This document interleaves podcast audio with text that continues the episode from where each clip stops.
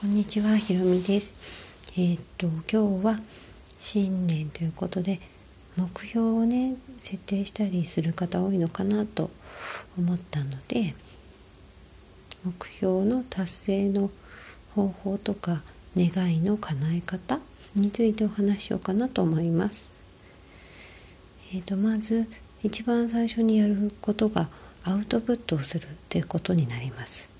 アウトプットっていうのは紙とかノートに願い達成したい目標を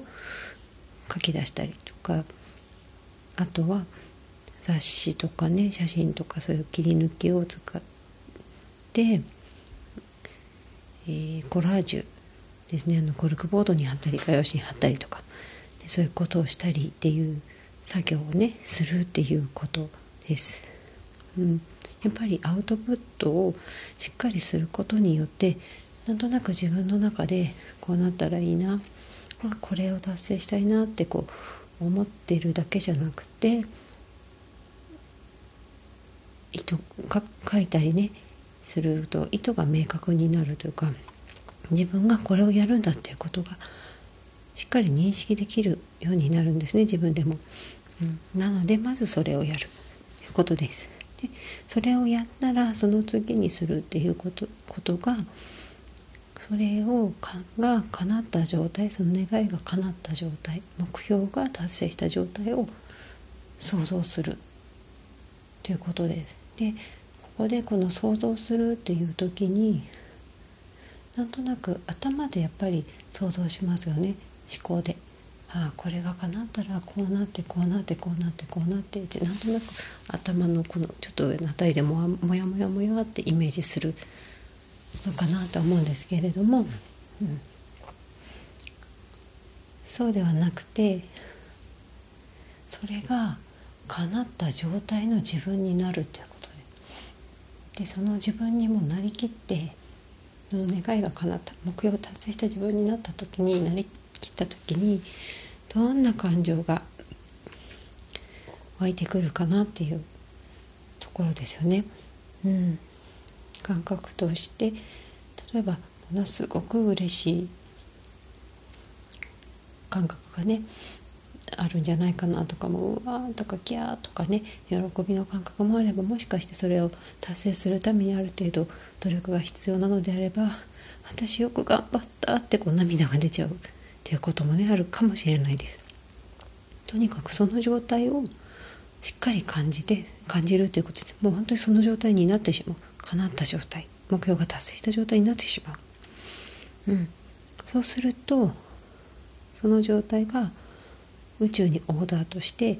上がるんです。波動波動がねその波動がオーダーとして上がるので宇宙がそれを叶えるためにその状況を現実として作り出すために動き出します。うん、で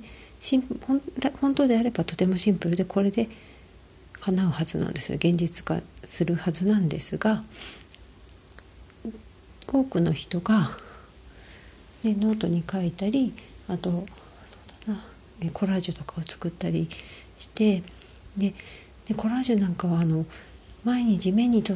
目につくところに置いてワクワクしましょう。そうすると早く叶えますよとか言う人いるんですけれども毎日見ていて1日目はいいんです。2日目もいいです。3日目ぐらいまではわあ本当にこれ叶っちゃうんだ嬉しいなみたいになるんですけど1週間とかして何にもその現実が現れる兆しがないと疑いの気持ちがムクムクっと生まれてくるんですよ、いやこれ本当に叶うの？みたいな。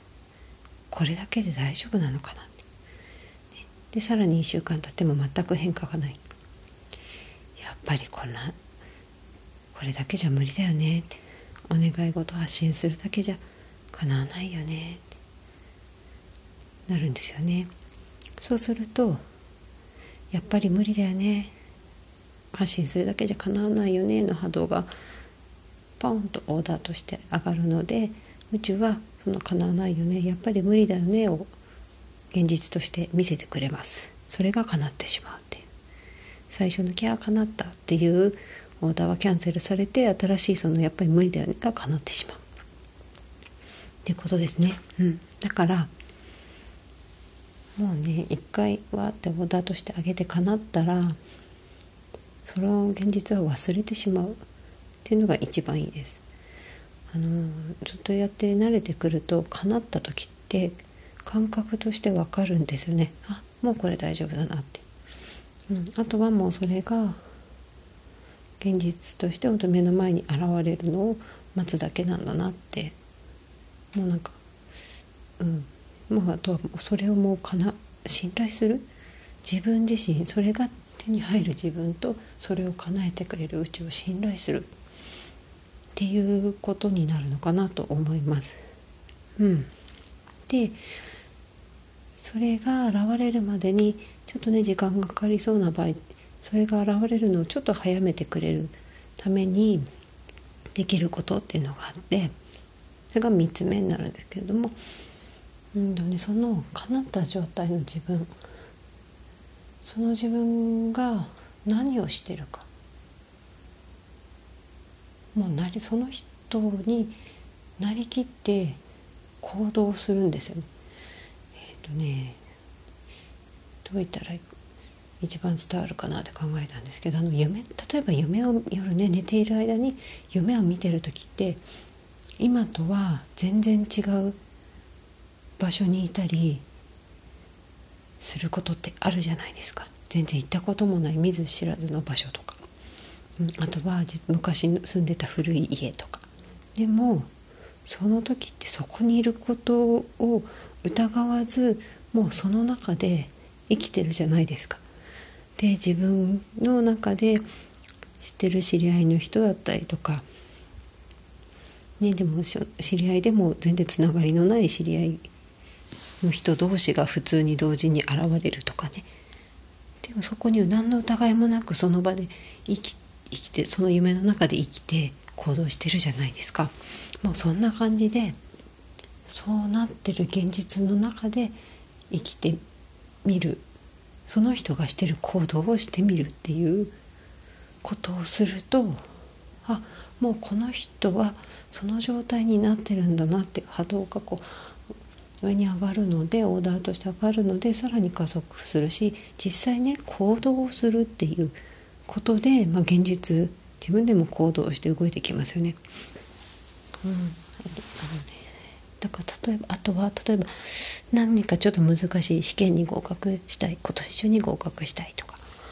この資格を取りたいじゃあ達成した自分になった時にその人何してるか。まあもちろんね達成してたら仕事その資格を生かした仕事してるかもしれないんですけれどもその状態になるまでにその人をどれだけ勉強したかって分かりますよね。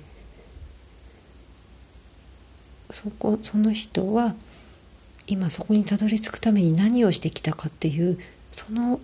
人になりきるとその人がしてきたこと全ても自分の経験として存在しているっ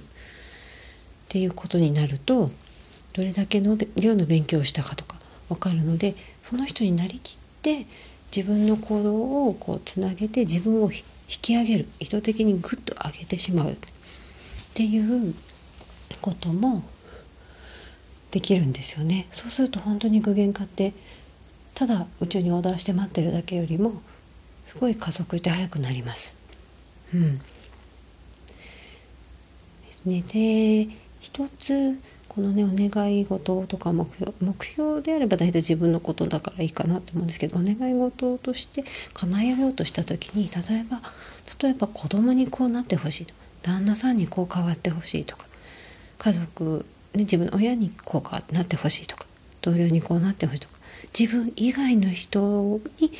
のこうなってほしいっていうオーダーはお願い事はあんまり叶わないです基本的に。で誰かねうん独身の方だったら誰かに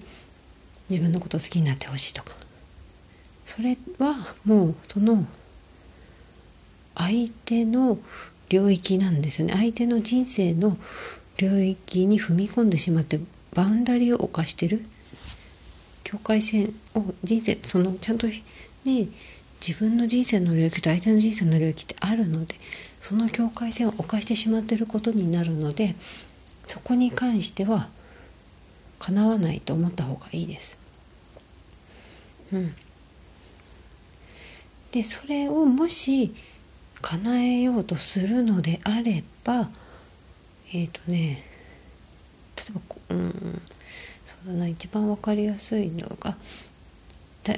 誰々が自分のことを好きになりますようにだとしたらその人に振り向いてもらえるようなその人に好きになってもらえるような私になるっていう設定の仕方をするんです。自分をそこまで魅力的に引き上げるっていう。内面的にも外面的にも魅力的になるっていうそういう設定をすると叶います。で宇宙っていうのはすごい優しいというか寛大でその人以上にもっと素敵な人が現れてくれたりします。子供にこうなってほしい旦那さんにこうなってほしいとかだとしたら、うん、子供がこうなれるぐらい子供をサポートできる母親になるとか旦那さんをサポートできる奥さんになるとかね。でそうなった時じゃそういう子供のお母さんはどういう人だろうか。こういう旦那さんがいる奥さんはどういう人だろうかって。その人になそういうそこになるってそこの人になりきるっていうそういう目標の設定の仕方、うん、をするっていうことが大切ですね。うん、自分の願いとして誰かにこうなってもらいたいっていうのはちょっとうん違うかなと思います。であともう一つ絶対に間違っちゃいけないのがじゃあ私の宝くじが当たりますように。うんこれね宝くじって私の努力自分の努力でどうにかなるものじゃないですしもうねあとはもうたくさんたくさんたくさんたくさんたくさん買って確率を上げるぐらいしか自分にできる努力ってないんですよね。もうなんでしょうね。年末ジャンボとかね日本のロトとか色宝くじでもう日本中の人が買ってるわけでその人たち全員いろんなもう本当日本中の人の買ってるものに関してその領 もう領域がだからそもそも違うというか、うん、あの願い事としての次元が違う。って思った方がいいです。だからそこに関しては叶いませんよっていうこですね。じゃあどうして当たる人がいるんですか？っていうとその人をエネルギー的に見た時に当たる人っていうのはその語学であればそれを受け取るだけのエネルギーを持ってる人もしくはそれを受け取るだけのと同じくらいのエネルギーを今まで出してきた人。うん、エネルギーってやっぱり一方的な流れで必ず循環してるので良いエネルギー良いって言ったらいいのかな。うんと波動が良い、うん、エネルギーをこう出してるとやっぱそれに対して見合ったものが戻ってくる、うん、っていうことになるのでそう、うん、だから何もせずに当たってるっていうわけではないんですよね。うん。でかうん、そうですね。でもう一つ思うのがやっぱりその受け取る準備ができてない人のところに来るとやっぱり出してないのにドンって来ちゃうとねバランス崩れてやっぱりその後の人生うまくいかなかったりとか、うん、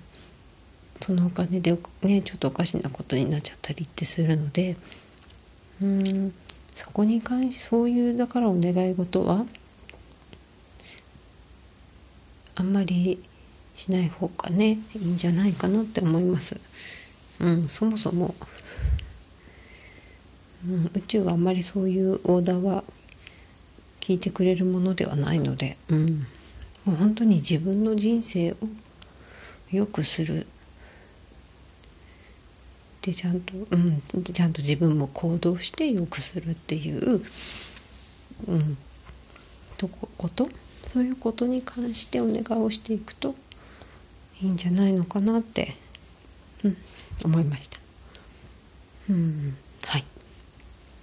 ということでですね。私の最後に私のちょっと2021年の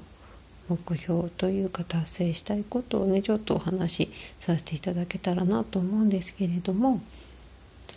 私はやっぱり今年2021年は一人でも多くの人が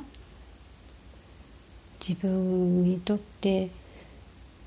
より心地よい環境で生きられる。ことをサポートしていくもう本当にいらなくなった役に立たない思い込みとか感情とかそういうものを手放して豊かに幸せに暮らしていけるお手伝いができたらいいなと思っています。はい、ということで今日も最後までご視聴いただきありがとうございました。